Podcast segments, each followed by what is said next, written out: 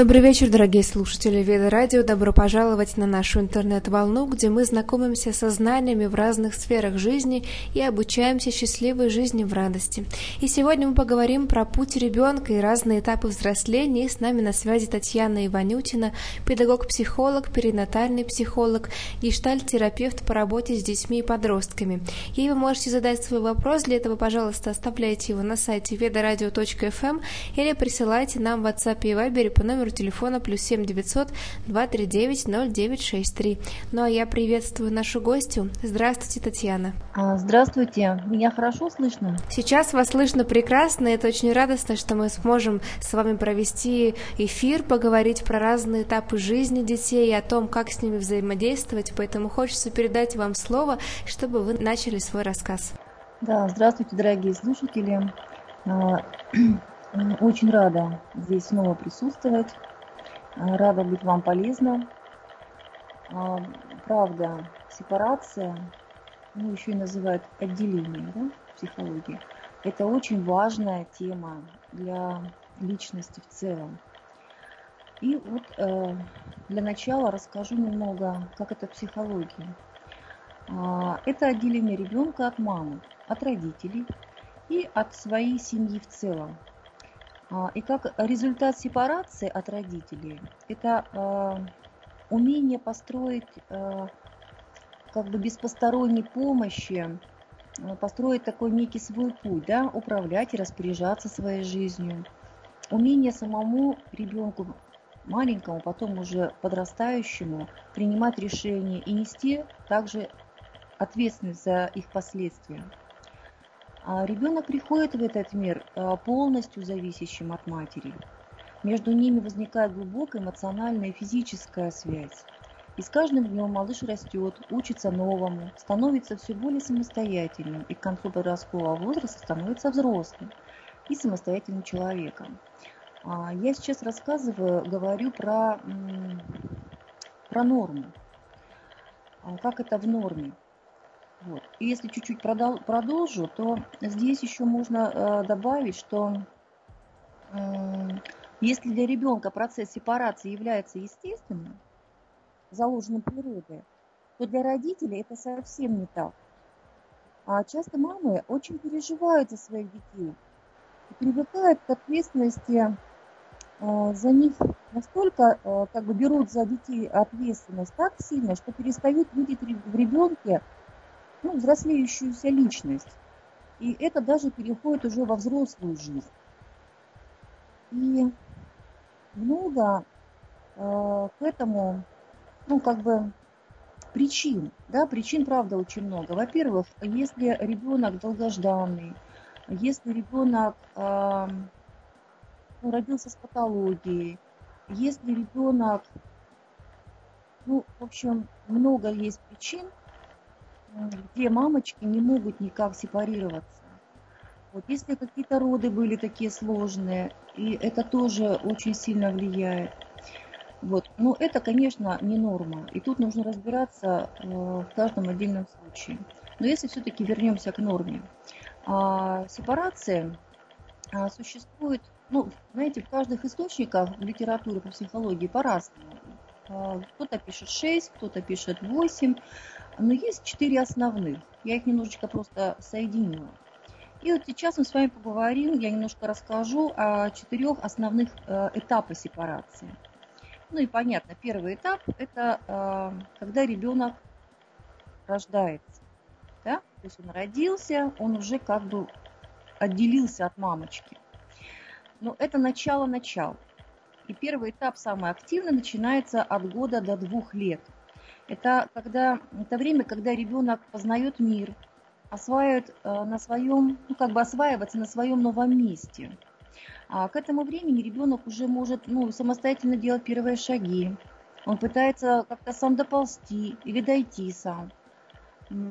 Пробует дотянуться до разных предметов и так далее. И вот родитель начинает неосознанно препятствовать вот к этому отделению с ребенком. А как это происходит? А так, что родитель э, не поддерживает в ребенке его стремление что-то делать самому. и настойчиво продолжают выполнять многие действия за него. Например, а, подавать игрушки ребенку, кормить с ложечки, когда уже ребенок может сам кушать, или, по крайней мере, пробовать. А, здесь у меня всегда есть вопрос э, к тем родителям, которые ко мне обращаются, вот именно за консультацией, как правильно сепарироваться. Я всегда задаю вопрос, а для чего вам это? Для чего вам э, эти действия, которые вы совершаете, что вы получаете, какую вторичную выгоду, что вы не даете ребенку самостоятельно, ну, вообще э, как бы развиваться, даже начало развития самостоятельности, вы прекра... ну, как бы препятствуете. Многие родители не отвечают на этот вопрос. А если начинают отвечать, я очень понимаю, что там как бы нужно возвращаться в их историю. А, и многие родители, они не сепарированы со своими родителями. В общем, это немножко позже. А, вот. И знаете, если чуть-чуть все-таки прикоснуться к этому, да, вот из этих ответов, то я слышу э, чаще всего, ну, как бы хочу быть более заботливой для своего ребенка, более такая внимательная. Вот. Ну, сами неосознанно не понимают, что они в общем-то, делают хуже, чем... То есть такая какая-то забота, она не совсем правильная. Вот. Дальше, э, третий, как бы второй этап, это три года. Это очень важный этап. А, Наверное, самый важный из всех этапов дальше, потому что э, это как раз личность вдруг обнаруживает, ну, я имею в виду ребенок, вдруг обнаруживает себя, как он видит в зеркале, наверное, вы многие слушатели, у кого были маленькие дети, или у кого есть сейчас дети трех лет, или э, там 2,9, 2,8, э, обратите внимание, когда ребенок ранее подходил к зеркалу и говорил там, э, это Петя там, или там, не знаю, Ляля, да, и вдруг он говорит «я», вот когда ваш ребенок в зеркале увидел себя и говорит «я», это уже все, это уже э, возраст трех лет, э, взросление такого первого, это этап «я сам». И вот здесь очень важно, вот очень важно, ну прям очень стараться и давать ребенку больше прав. И здесь немножечко поподробнее расскажу. Да, здесь ребенок учится самостоятельно ходить, говорить, кушать и так далее. Это все про самостоятельность. Если вы, дорогие родители, а, также будете, а, как эти первые два года, кормить его из ложечки, одевать. Вы знаете, ребенок, а, один ребенок, он привыкнет и не будет развиваться. Ну и хорошо. А потом это, конечно, скажется попозже. Другой ребенок будет протестовать, там, не знаю, кидаться прям даже с кулаками, так отстаивать свои границы. И вот э, второй момент, второй, э, когда ребенок отстаивает свои границы, вот здесь больше про такие живые отношения. Ребенок уже учится с вами, не знаю, бороться, отстаивать свое право. Э, многие родители пугаются, им вообще непонятно, Э, они называют ребенка, там, не знаю, злым, агрессивным. Сам, сами того не понимают, что ребенок, родители дорогие, ребенок вас начинает учить, как нужно. И тогда вот здесь очень важно, если у вас все-таки, дорогие слушатели, так, э, уже такие есть, такой опыт, да, то вот здесь важно присмотреться, прислушаться к своему трехлетнему ребенку и начинать заново учиться быть с ним рядом. А, спрашивать, то есть формировать а, отношения с ребенком через а, такие же установленные границы, как он вам показывает. Дальше. Более того, ребенок к трем годам уже начинает осознавать себя как личность. Понимаете, с чего это все происходит? Он уже все, он сказал я, и он как личность. То есть он понимает, что, на что он способен, без помощи мамы и папы.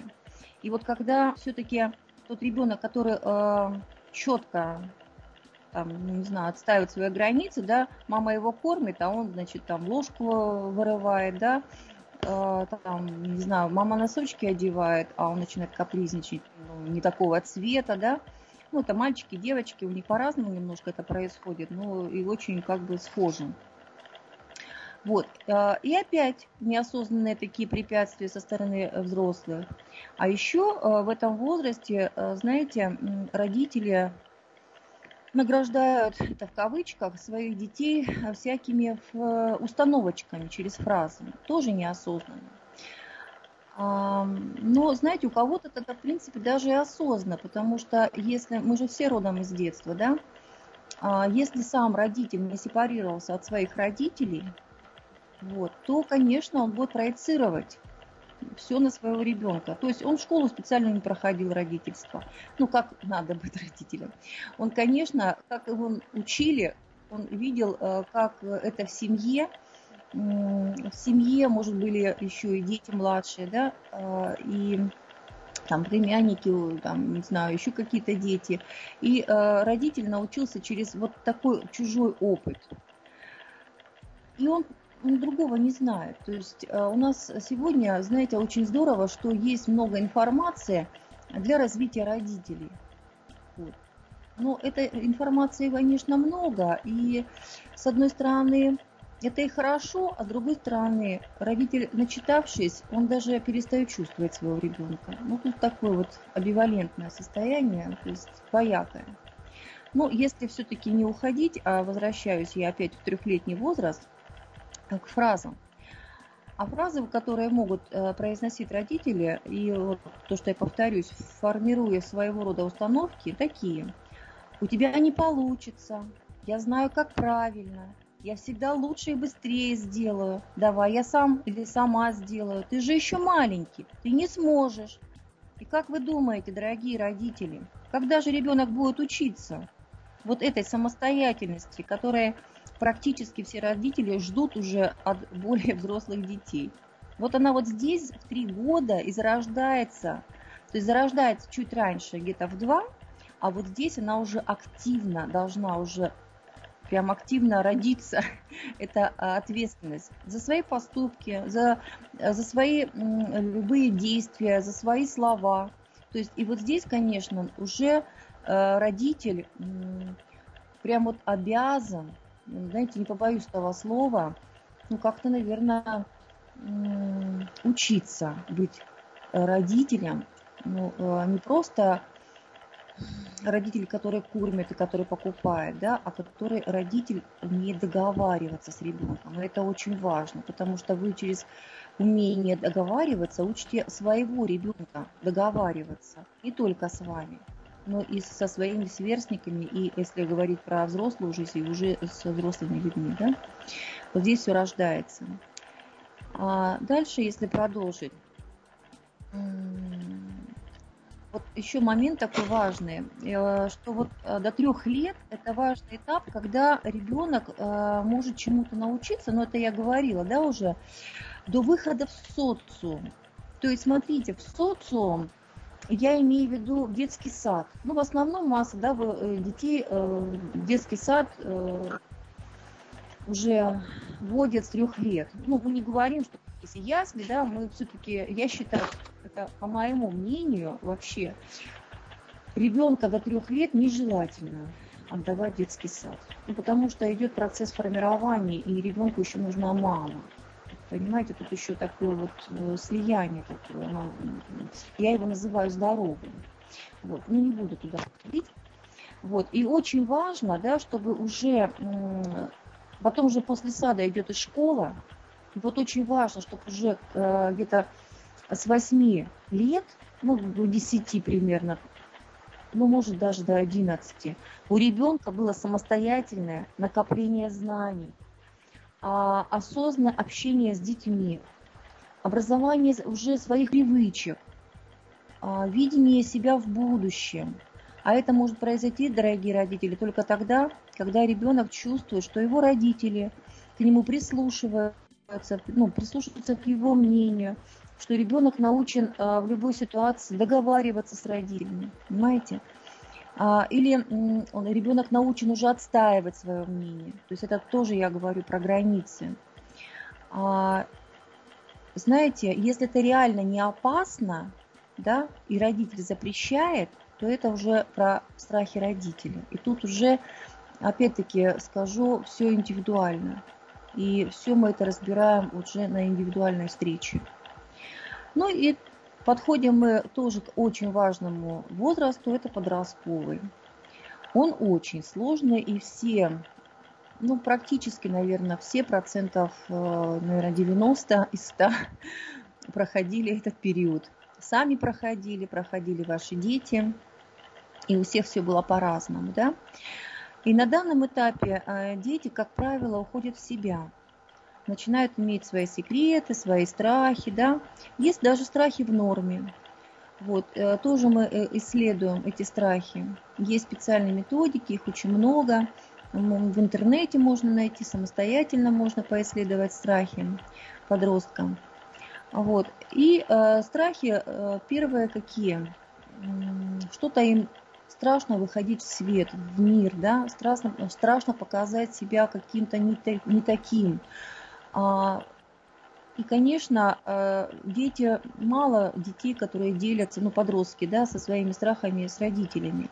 И вот э, если все-таки а, проходит такой, знаете, как родители разрешают а, своему ребенку взрослеть, да, то, конечно, к подростковости уже ребенок настолько будет доверять своим родителям, и он не будет а, бояться рассказать про свои личные какие-то внутренние переживания.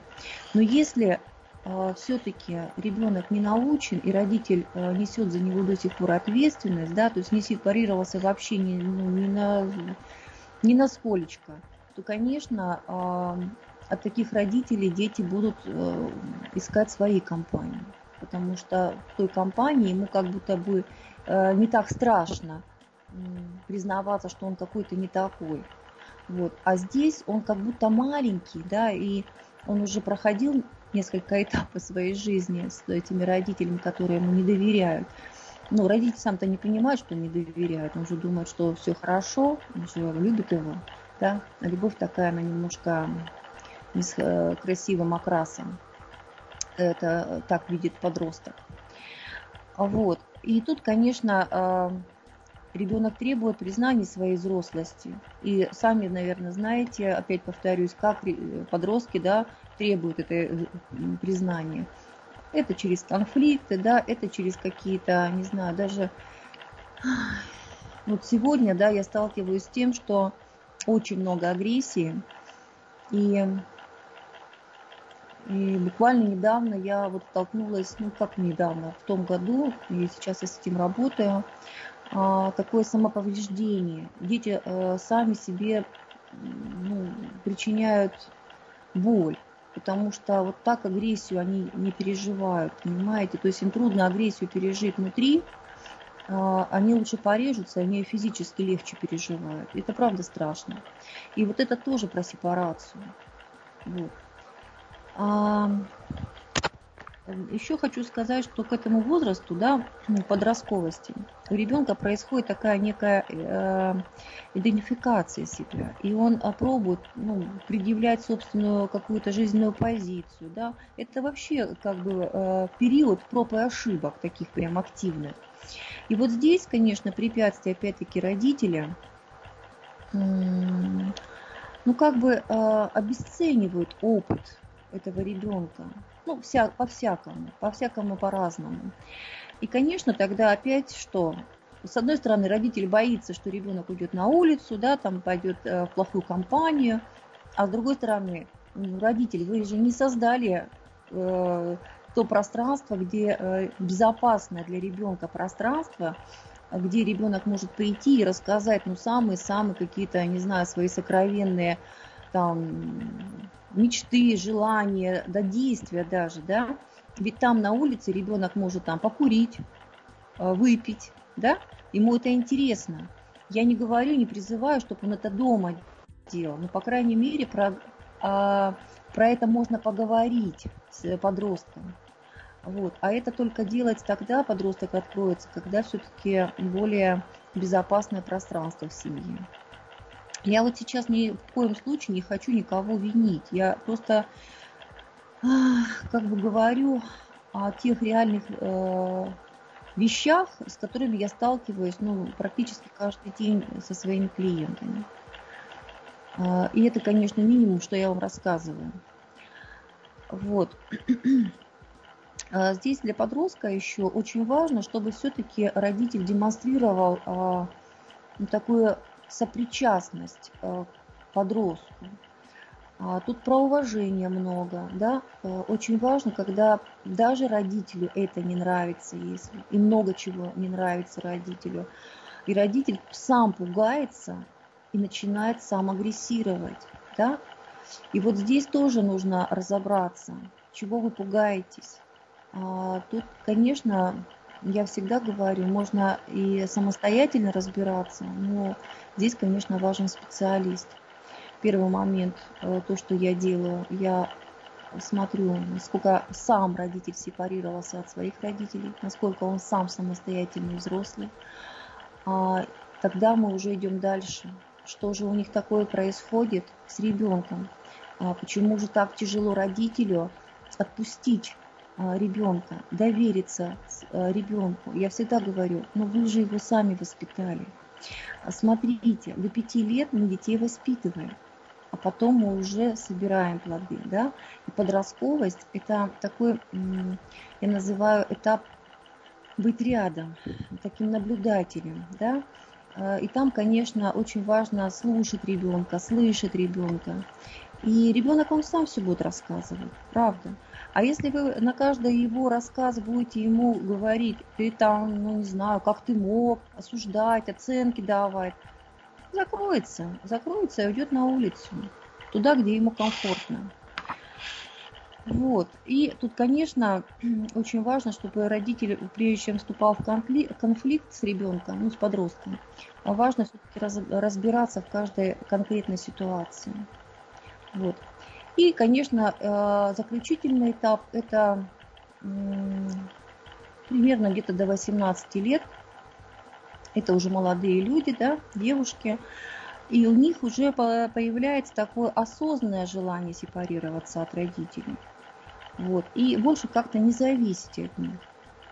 И, конечно, здесь опять-таки, если вернуться к тому, что я говорила, оно как будто, знаете, а, повторяется, только более уже с большим усилием. Вот. И э, если, допустим, тот ребенок, о котором говорила, э, выстраивает свои границы, да, капризничает, там, вырывает вещь, я сам буду, да, э, он таким же будет и дальше, если родитель все-таки также будет препятствовать э, к сепарации. Он же также будет этим же способом самостоятельно сепарироваться, но тогда уже будет более обиды много у родителя. Вот. Потому что ребенок-то уже вступает во взрослую жизнь и принимает э, ответственность, да, понимание, что у него есть свобода выбора, куда идти учиться, там, кем работать, где жить и так далее. Вот. И э, этап вступления во взрослую жизнь все-таки завершает э, сепарацию ну, сына или дочери от родителя уже как бы взрослый ребенок э, сложил к этому моменту все устойчивые представления о жизни, готов распоряжаться ею по своему усмотрению, понимаете, самостоятельно. Вот. А, и он уже, конечно, к этому возрасту да, умеет налаживать быт. Но опять-таки я говорю про норму. Если даже вы не хотите отпустить ребенка, то ребенок тот, который умеет это делать, вырываться, то он вот как раз и будет это делать. Но вы, конечно, как родитель, не отпускающий, останетесь с другими чувствами. Мы сейчас немножко позже об этом поговорим. Вот. А, как понять, вот такой вопрос, как понять, что сепарация произошла? Думаю, наверное, всем будет интересно, да? И э, вот буквально немного слов э, скажу. Сепарация произошла тогда, когда ребенок отделяется психологически от собственной семьи и начинает опираться на свои представления о жизни, начинает распоряжаться тем, а, ну, что у него есть, да, как дальше э, он думает, он решает, как обустраивать свою жизнь личную. И вот здесь немного все-таки раскрою о видах. Есть такие виды психологического отделения. А, их четыре. Эмоциональная сепарация, ценностная сепарация, функциональная и конфликтная. И вот немножечко поподробнее про каждую. Эмоциональная сепарация – это когда человек может делать любой выбор, при этом он не опирается на оценку или на одобрение родителей.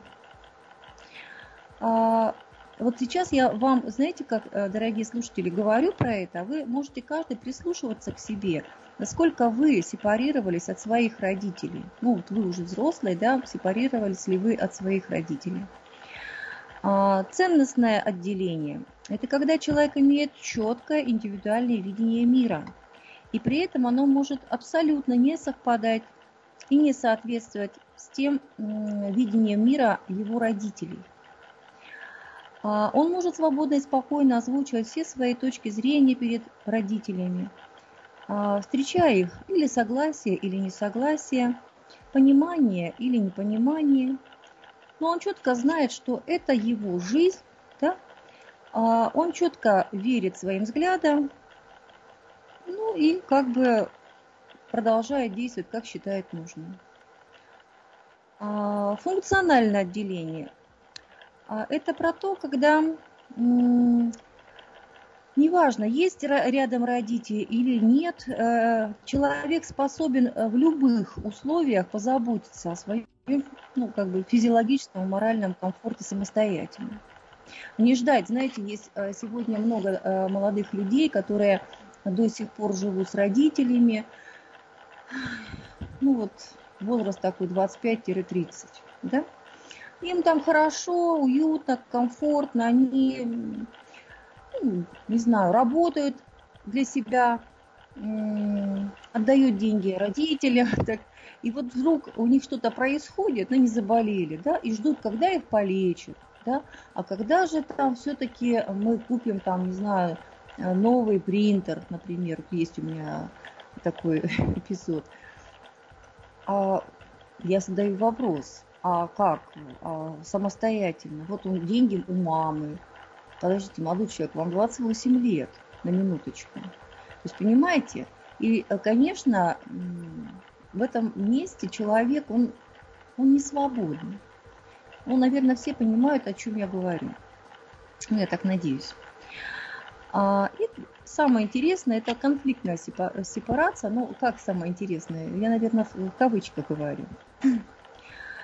А, человек может э, как бы вступать в конфликт да, с родителями, и потом у него после этого, ну понимаете как, э, как и подросток, да, как и подросток, он тоже через конфликт, в основном подросток, он развивается через конфликт.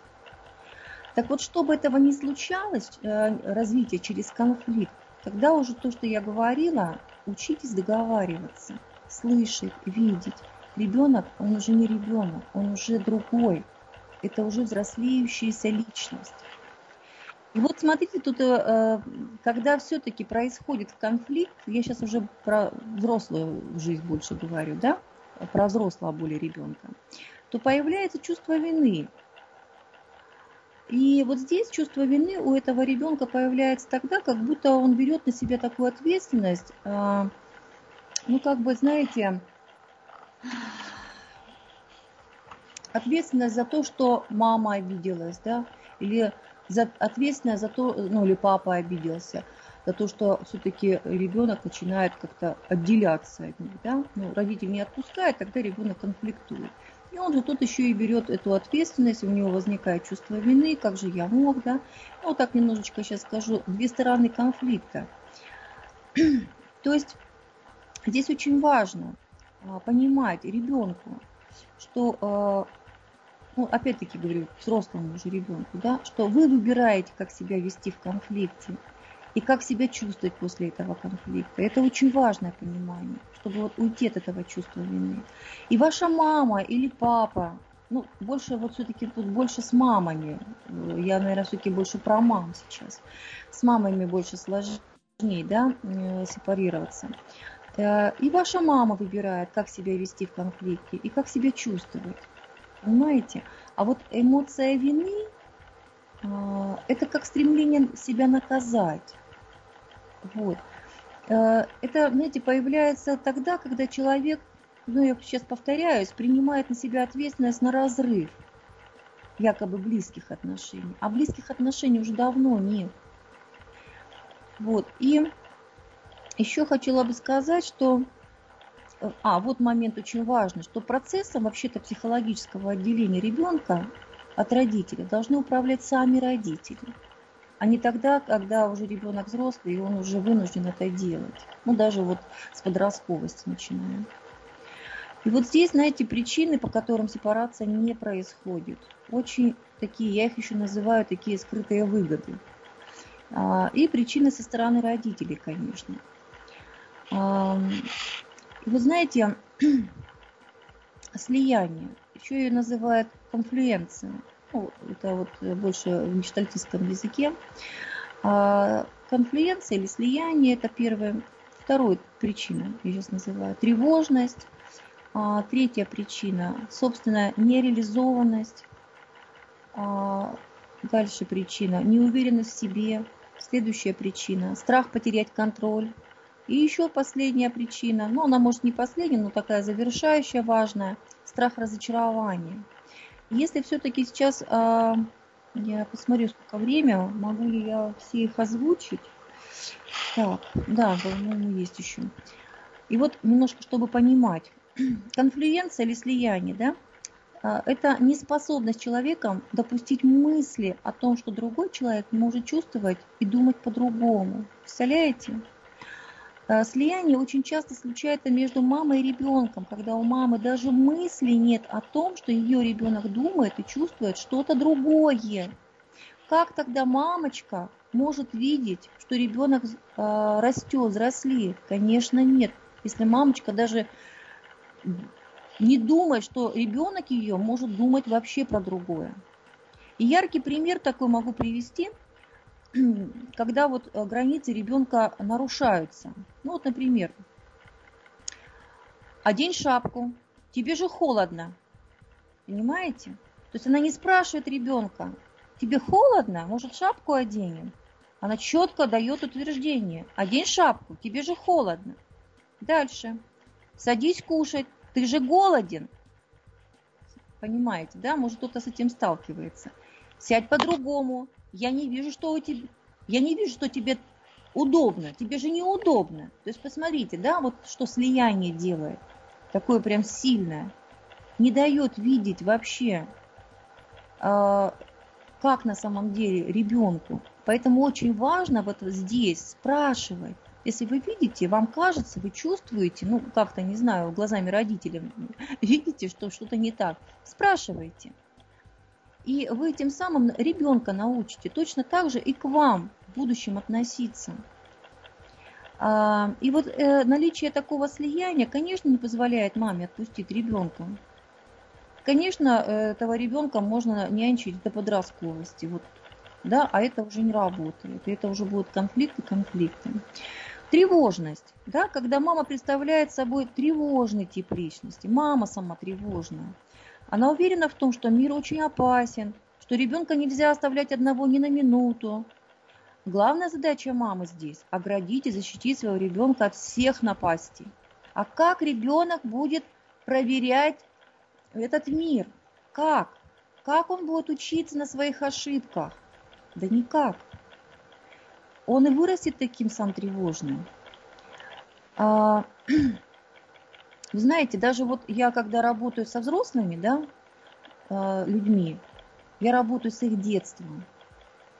И, допустим, человеку уже там, не знаю, 35-40 лет, и он не своими словами говорит. Он говорит, ну как в терапии э, обнаруживается, что он говорит и не своими словами. И вдруг обнаруживается, что это слова мамы. Чаще всего. И очень много потом переживаний и проживаний всяких происходит в терапии. Еще есть мысли тревожной мамы. Я ведь уже столько прожила, я ведь лучше знаю, как мир опасен и как в нем много проблем, которые подстерегают моего ребенка. Поэтому я буду его защищать. Вы понимаете, а мамочка, конечно, она может про это и не говорить, но она из этой позиции опекает ребенка, из своей позиции тревожности, из своих мыслей, из своего внутреннего мира. Вот. Э, и, конечно, ребенок будет научен, э, что мир опасен, и не будет пробовать, ничему новому не будет учиться. То есть э, тогда это тоже такой тревожный тип личности сформирован. Неважно, мальчик, девочка. Да? Дальше, собственно, нереализованность. Когда у мамы плохие отношения с мужем, или у мамы нет какого-то хобби, неинтересная работа, нет постоянной важной деятельности, которой бы она могла заниматься. У нее, конечно, возникает страх, что если ребенок будет жить своей жизнью, то ее жизнь потеряет смысл. Тоже очень часто э, я с этим сталкиваюсь. Только наличие ребенка для такой мамы позволяет ей чувствовать себя важной, востребованной, значимой. Такие мамы не позволяют своему ребенку отделиться от себя, потому что им нечем больше потом будет заниматься. Понимаете, вот я это называю вторичные выгоды. И все эти моменты мы разбираем именно когда э, женщина приходит, и э, чаще всего она приходит, когда ребенку он в подростковом возрасте, и, конечно, там уже много чего допущено, каких ошибок, и мы начинаем разбирать, вот прям поэтапно разбирать, и э, сепарировать, и сепарировать. Это правда больно, это правда, это меняются привычки, меняется уклад жизни, ну, много чего меняется. Кто готов к это, в это идти, конечно, это большой вклад э, в собственную, свою собственную жизнь и в жизнь своего ребенка навсегда. Э, дальше этап э, не уверен в себе. Когда женщина не уверена в себе, не уверена в том, что она чего-то стоит, для нее очень важно а, ну, состояться как бы такой а, в роли хорошей мамы. А, правильно ли я поступаю, что я должна сейчас чувствовать, хорошая или нехорошая. Понимаете, эти мамочки а, все время задают себе вопросы, а так я воспитываю, а не так я воспитываю. А, как бы, ну, уверенности нет, да, такой опоры своей собственной нет. И главный критерий, позволяющий оценить, вы хорошая мама или плохая мама, доволен ли ребенок, а счастлив ли он, хорошие ли у вас отношения. Понимаете, вот, вот здесь бы как бы поисследовать. А как это поисследовать, да? Опять-таки, э, это ну, каждого всех по-разному происходит, но опять-таки задавать вопросы ребенку. А как ты считаешь, а я вот тут вот э, такой поступок совершила, как он тебе? Ну, это такие практичные вопросы. Вот. Ну, не будем здесь останавливаться, потому что времени у нас мало, правда. Э, Еще очень важно, это страх потерять контроль. И вот э, это просто ну, процентов, наверное, 90. Вот прям процентов 90 родителей, они боятся потерять контроль. А, и вот причина тому, что это желание мамы по-прежнему чувствовать свою власть и все контролировать. У нас вообще сейчас такой мир, как бы, да, а, все все контролируют. Ну, не просто так, конечно, сейчас еще большие сложности в связи с этими событиями. Конечно, мамочки еще больше стали контролировать. А, и мамы такие фразы говорят, знаете, я всегда спрашиваю, а для чего вы такую фразу говорите? Или мамочка даже, она бывает, не, ну, чаще не осознает для чего. Как-то на автомате. То есть ведь этот контроль, она же его не специально, да, там берет и контролирует. Это у нее такая вот уже внутри опора такая, контролирующая органы. И вот такая фраза. Умничать ты будешь тогда, когда вырастешь, когда сам себя будешь обеспечивать, когда станешь самостоятельным. Очень сильно оскорбляет, особенно а, подростков. Тут э, вот такая фраза, она, знаете, она так сильно отталкивает. Вот если, э, уважаемые слушатели, э, слушательницы больше мамы, если вы употребляете такую фразу, то прям вот прекращайте. Она вам не помогает. Она только отделяет и это не, не, не про сепарацию, отделяет вашего ребенка эмоционально от вас. Он от вас отворачивается. ему это настолько неприятно. Один ребенок будет с вами оговариваться на эту фразу, и вы будете его ругать другой фразой, да? Ты тут что, матери грубишь, да, или там отцу. А что вы вкладываете в эту фразу? Вот вы сами себе ответьте, да, когда вы ему говорите, умничать ты будешь тогда, когда вырастешь, когда он вырастет, он уже не будет умничать. Он либо будет разрушать, либо будет молчать. То есть он так научен. Вот. И неосознанно, конечно, мама делает все для того, чтобы ребенок не стал самостоятельным, понимаете? И вот то, что я э, чуть-чуть раньше э, перечислила, все-таки причины, по которым сепарация не происходит, я это называю, повторюсь, вторичные выгоды. Для чего-то мамочке или папочке, или обоим родителям, или всей семье это выгодно. И здесь еще есть страх разочарования. Это страх, когда что дети э, как-то ну, не, теми станут, что ли, кем бы хотели их видеть родители, да, они не станут великими учеными, там, писателями, там, не знаю, руководителями. Сейчас вообще мир, э, да, появились возможности детей развивать, ребенок еще толком не ходит, а его уже в развивайку, да, Э, ну, с одной стороны, конечно, как бы и есть плюсы, но уж слишком много на детей э, возлагают такой ответственностью быть идеальным. Это очень нехорошее, но я очень это не приветствую. По моему мнению, это ну, забирает у ребенка все детство. Для чего вам такой нужен ребенок-робот? А как же строить отношения с родителями? Как же строить отношения ну, живые отношения. Вот тут, конечно, есть много минусов в этих развивайках и во всем. А, вот. Э, для того, чтобы, ребен... Э, чтобы в ребенке не разочароваться, да, родители начинают его контролировать, да, пытаясь навязать ему какую-то свою точку зрения. Но сепарация в итоге должна все-таки произойти, дорогие слушатели, понимаете? Без психологического отделения э, от родителей очень сложно выстроить отношения с партнером, выстроить это хорошие семейные отношения. Очень сложно выстроить отношения с собственным ребенком. Знаете, мне очень понравилось одно высказывание канадского поэта и писателя – Одлин Новлан. И он сказал удивительное высказывание. В тот день, когда ребенок понимает, что взрослые несовершенны, он становится подростком. Когда прощает их, становится взрослым. Когда прощает себя, становится мудрым. Замечательные слова, прям вот всегда на них смотрю, прям рассказываю родителям. А, и вот знаете, хочу, наверное, в завершении уже, потому что время уже мало, хотелось бы, конечно, ответить еще на вопросы. А, признаки, да, которые свидетельствуют о том, нет, не буду про признаки. Скорее всего, это я перенесу во вторую часть. У нас э, планируется еще вторая часть. И, наверное, все-таки э, как завершающий этап а, расскажу все-таки про последствия незавершенной сепарации. И вот здесь, если у человека присутствует страх и чувство вины перед родителями за свои действия и поступки, а сам он старается оправдать чужие ожидания, это говорит о незавершенной сепарации. И, дорогие слушатели, если это про вас, ну, хочу вам сказать, добрый вам путь э, психологам.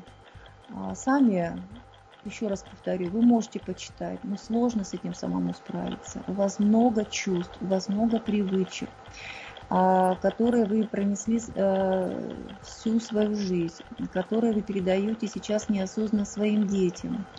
И вот последствия этого незавершенной этой сепарации, да, этого явления могут оказать на выросшего ребенка сильное негативное влияние. Наиболее часто встречаются следующее. Человек не стремится завести свою семью, у него нет желания съезжать в отдельное от родителей жилье, нет финансовой стабильности и такой независимости. А, ребенок пользуется родительскими деньгами, очень даже замечательно, ему, у него все хорошо, он не задерживается долго на одном и том же рабочем месте, постоянно испытывает неудовлетворенность от своей деятельности, не может самореализоваться – позволяет родителям влиять на воспитание своих собственных детей.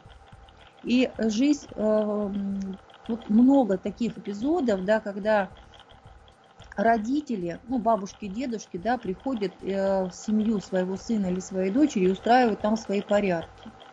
Понимаете, это тоже про это. А, потому что все-таки этот родитель, который старший, он главный, и его принимают как главный. А тогда вы где? Какую вы показываете пример своим детям? Тогда вам тоже будет сложно сепарироваться со своими детьми, понимаете? И все эти последствия, конечно, говорят о том, что взрослая жизнь человека, который психологически не отделился от родителей, не будет полной, не будет счастливой и не будет никогда приносить удовлетворение. И вот, наверное, может так грустно об этом говорю, но это правда реальность нашей сегодняшней жизни. И с этим нужно, правда, заниматься. Я, наверное, вот на этой ноте завершу э, свой монолог и хотела бы, конечно, если есть вопросы, ответить на вопросы. Спасибо вам, Татьяна, за рассказ. Очень много важных тем подняли про то, как взаимодействовать с детьми, то, как помочь им стать взрослыми, гармоничными э, людьми для этого мира. И на некоторые вопросы, которые к нам пришли, вы уже ответили. Вот как раз был вопрос, почему интуитивно хочется оградить от всего малыша. И вот вы рассказали о нескольких причинах, почему это происходит. И вот следующий вопрос тоже не очень очень простой нам пришел. А, сейчас его озвучу. Самый сложный период был с первым сыном. Это период я сам. Постоянно истерики, потому что самому хотелось всяких опасных или вредных штук. Как поддержать ребенка, но не получается, ведь быть равнодушным. А, равнодушным э, тут немножко не поняла. А, в равнодушном в чем? В том, чтобы все-таки э, Сейчас о чем идет речь, не совсем понятно мне. Мне кажется, родитель переживает, что ребенок в этот период я сам может делать много разных глупостей, и интуитивно хочется его ограничивать э, от этого и как-то более-менее ограждать. Э, но вот как, исходя из того, что вы говорили, все-таки поддержать эту независимость, но чтобы ребенок сам себе не навредил. Вот, а, знаете, очень много на самом деле материала по этому поводу. А, и это, конечно, то, что я и говорила, да, не в три года должно случаться так активно. Три года это уже все, я сам. А это должно как раз вот, а, ну, где-то вот э, в два года, два, три, два, пять, до трех лет научить ребенка что можно, что нельзя, что опасно, что не опасно. Да, сейчас очень много дидактического материала даже, и родители очень любят э, читать в интернетах, там покупать. Э, игры всяко разные есть. То есть мы детей учим до пяти лет через игру. Я, наверное, вот на этом закончу, потому что могу сейчас уйти далеко. Благодарю вас. И тогда следующий вопрос озвучу. Здравствуйте, простите, может быть, пропустила. Как связана подростковая агрессия и сепарация? И как вести себя родителю правильно? Ну, опять-таки хочу сказать, э, опять вернусь э, к крайней стадии. Это про безопасность, это про признание э, себя ну, как важным и принадлежать, такое чувство принадлежности к семье. А если это а, не сформировано в семье, то, конечно, подростковость это все выходит. Вы знаете, я, у меня есть курс, он авторский, но не мой, а, я с ним работаю. И там как раз приходят родители подростков, которые ну, уже все перепробовали. Я не хочу, чтобы это была какой-то некой рекламой, но хочу сказать, что с чего мы начинаем. Мы начинаем с такой методики дом, которая позволяет увидеть, а, какая же потребность сейчас в данный момент западает.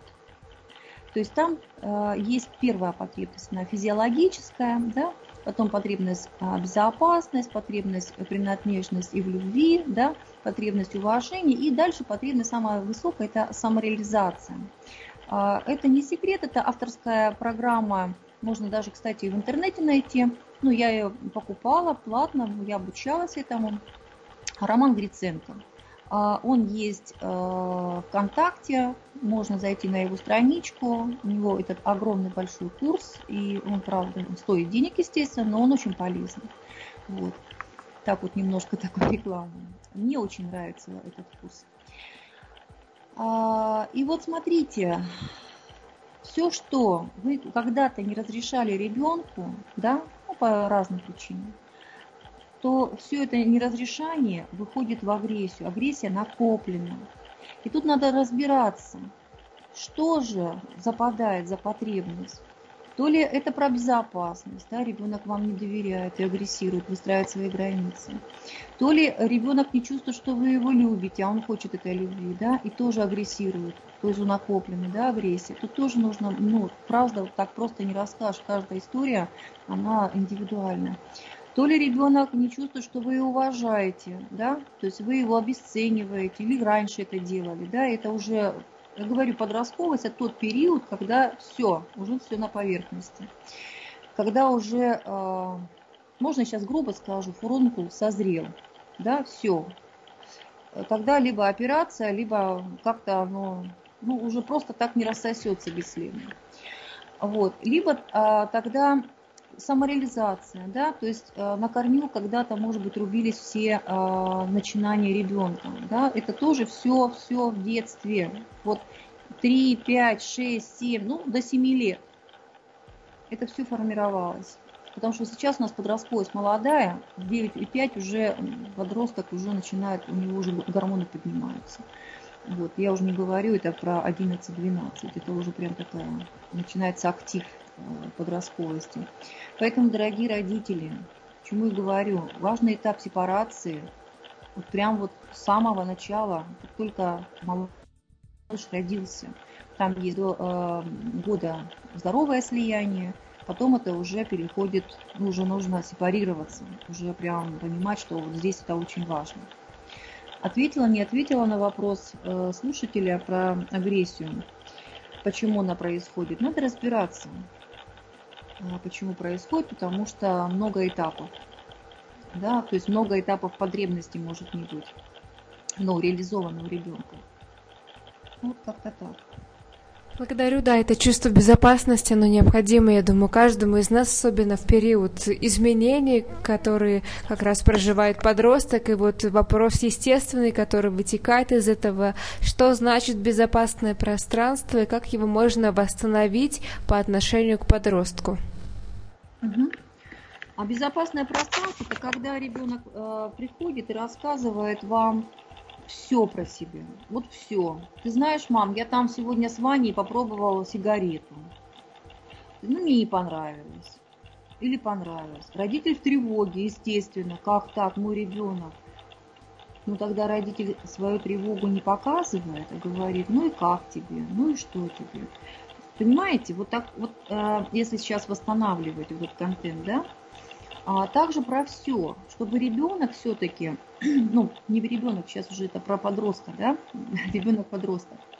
А, и вот а, постепенно, если все-таки родитель будет интересоваться, а не ругать и не читать морали, или там как, как это мой ребенок, там что-то такое сделал, пугаться и говорить еще и обвинять ребенка, подростка, то, конечно, никогда не создашь, не воссоздашь э, э, зону безопасности. Я вот говорила, когда такой мини-кусочек лекции был, да, что они пойдут на улицу, они найдут там компанию, и там они будут себя проверять, и там будут э, проверять через своих же, да, сверстников, и там они все попробуют, но они никогда не придут и не расскажут. Поэтому ваша задача, дорогие родители, конечно, я не говорю то, что поощрять нужно, но каждый момент, ну то есть смотрите, выстраивать доверительные отношения сейчас уже очень прям важно. Еще их нужно было вчера выстраивать, ну, раз уже не выстроено, то есть э, прямо вот важно. И вот смотрите, тогда наблюдайте, что с вашей внутренним состоянием, потому что ведь тоже вы живой человек, естественно. И если у вас ну, поднимается много своих чувств и агрессии, да, э, тут прям, знаете, хочется еще один пласт поднять. Наверное, скажу. Э, у нас есть, кому интересно будет, можно почитать Эрика Берна да, а, он как раз рассказывает про три субличности. Взрослый, наш внутренний ребенок, да, и а, родитель. И вот из какой позиции вы говорите с ребенком? С подростком, не с ребенком, подростком, потому что с подростком уже нужно говорить из позиции взрослого. Что такое из позиции взрослого? Когда, допустим, ребенок приходит и говорит, ты знаешь, мам, я сегодня там сигарету выкурил, да? Мама все, у нее истерика, и она начинает, как ребенок, истерить и кричать, как, ай, ай, ай. Все, ребенок закрылся, ушел.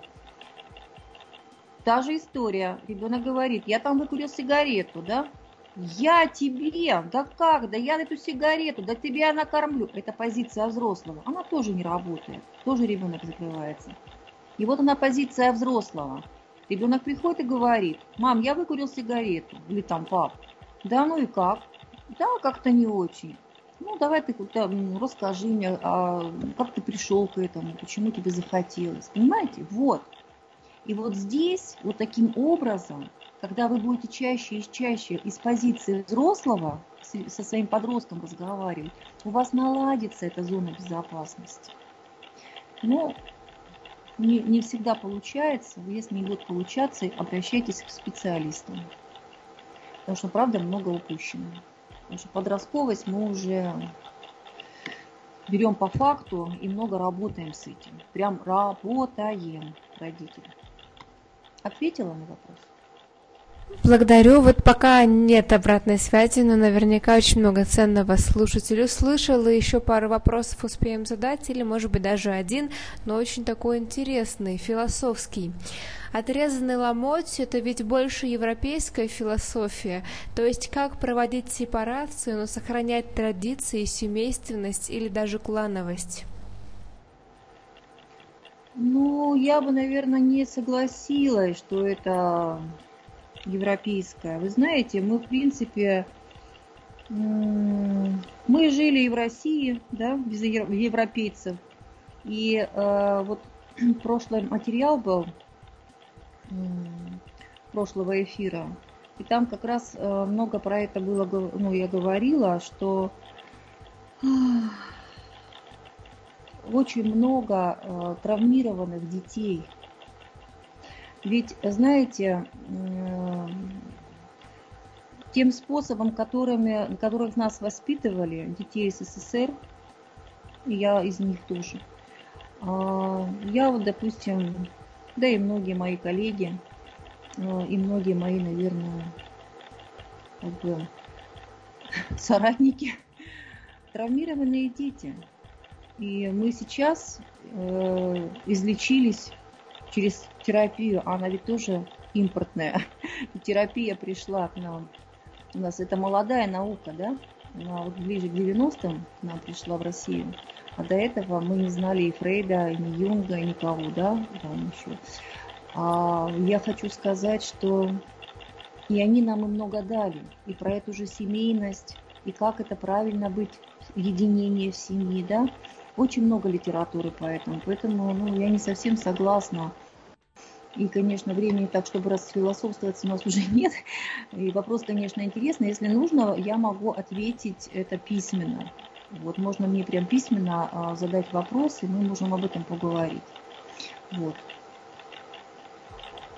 Благодарю, и да, у нас еще через неделю предстоит беседа о том, как э, происходит сепарация уже во взрослом состоянии, как отследить, э, достаточно да. ли она произошла для тех, кто уже вырос. Это будет полезно для любых да, еще будут упражнения, поэтому за сегодняшний эфир спасибо вам большое.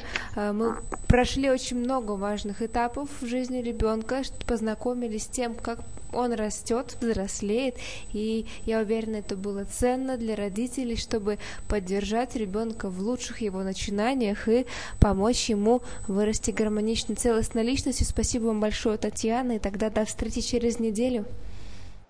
Да, спасибо вам, дорогие слушатели. Всего хорошего. Благодарю вас. До свидания. Также напоминаю вам, дорогие слушатели Вида Радио, что вы можете поддержать наш проект. Вся доступная информация расположена на нашем сайте видрадио.фм в разделе «Поддержать проект». Или вы можете просто рассказать о нас своим друзьям и знакомым. Мы будем очень признательны вам за это. До новых встреч. До свидания.